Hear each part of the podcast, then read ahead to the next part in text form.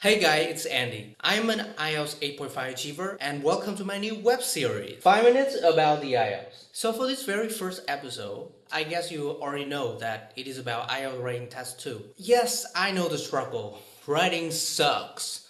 Ugh, I mean, you don't have any ideas, you don't know where to start, and frankly, some topics are just stuff you don't really care about, like the government. But today's video is not about how difficult and boring writing is but it is about how you can make writing much more interesting by following some of my tips. You know, I actually do this thing when I have to write an essay, and, and my essay writing just gradually gets so much better. So let's begin. Step number one. Read some good articles before you write an essay. This is extremely vital. Imagine the essay you're writing is your product. So to manufacture good products, you need good materials, right? I know a lot of people who just want to write a really good essay, but sadly do not read very often because they are first of all lazy. Rewrite with the words they already know and sometimes they are just terrible. A well-written article could provide with so many good things. First of all that is ideas. Some IELTS questions are really tough and difficult to understand so with just a little reading, you can grab some excellent ideas to start the essay with. Okay, one example. In some countries, a high proportion of criminal acts are committed by teenagers. Why has this happened? What can be done to deal with this? Now, I know a lot of teenagers do bad stuff because maybe they're raised by bad parents, so I can no doubt bad parents as one of the main causes for teenage crime. But I need one more cause. So now I will go to Google and search for some keywords here. Go. Oh my god. Is that even a real song? How about Child Cry? Oh, this one works. This one I have already read it. I don't know much about other factors like drug use or gang culture, so I'm just gonna choose the easiest one peer pressure. Second of all, a well written article has plenty of big words, fancy words, academic words, basically words that make you sound smart and get you some point in the IELTS. When you come across a nice piece of writing by a good writer, you probably find a lot of fancy words to use in your IELTS writing.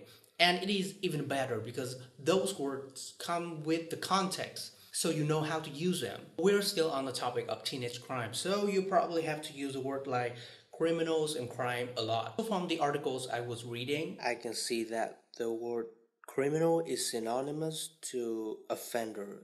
And the now offender stems from the verb offend. I think you can use the word offending in exchange for crime.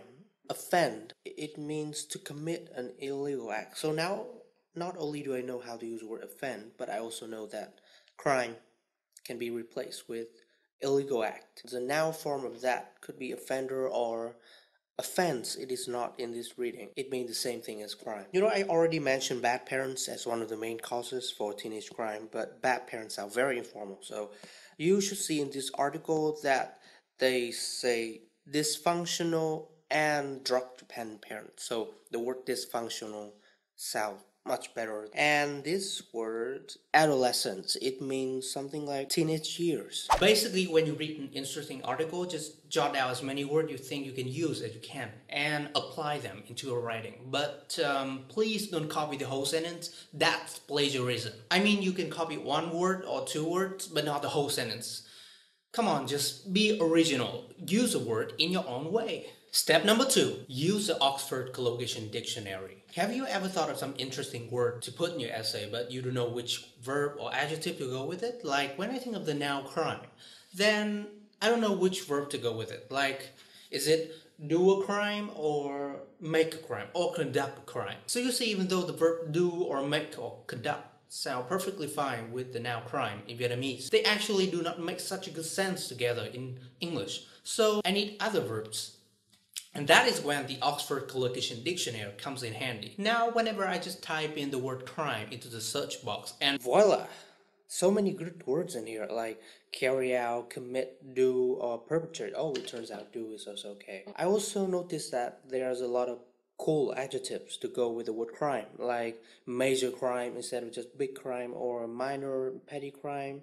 Okay, let's sum it up. In today's video, I have shown you two steps that you should take when writing an essay.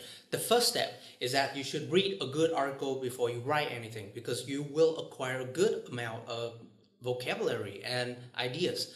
Also, the second step is to use the Oxford Collocation Dictionary, so you will know which word goes with which. Okay, that is the end of my video, the very first episode of 5 minutes about IELTS. In the next episode, I will present to you two other steps that I often apply into my writing process to make it better.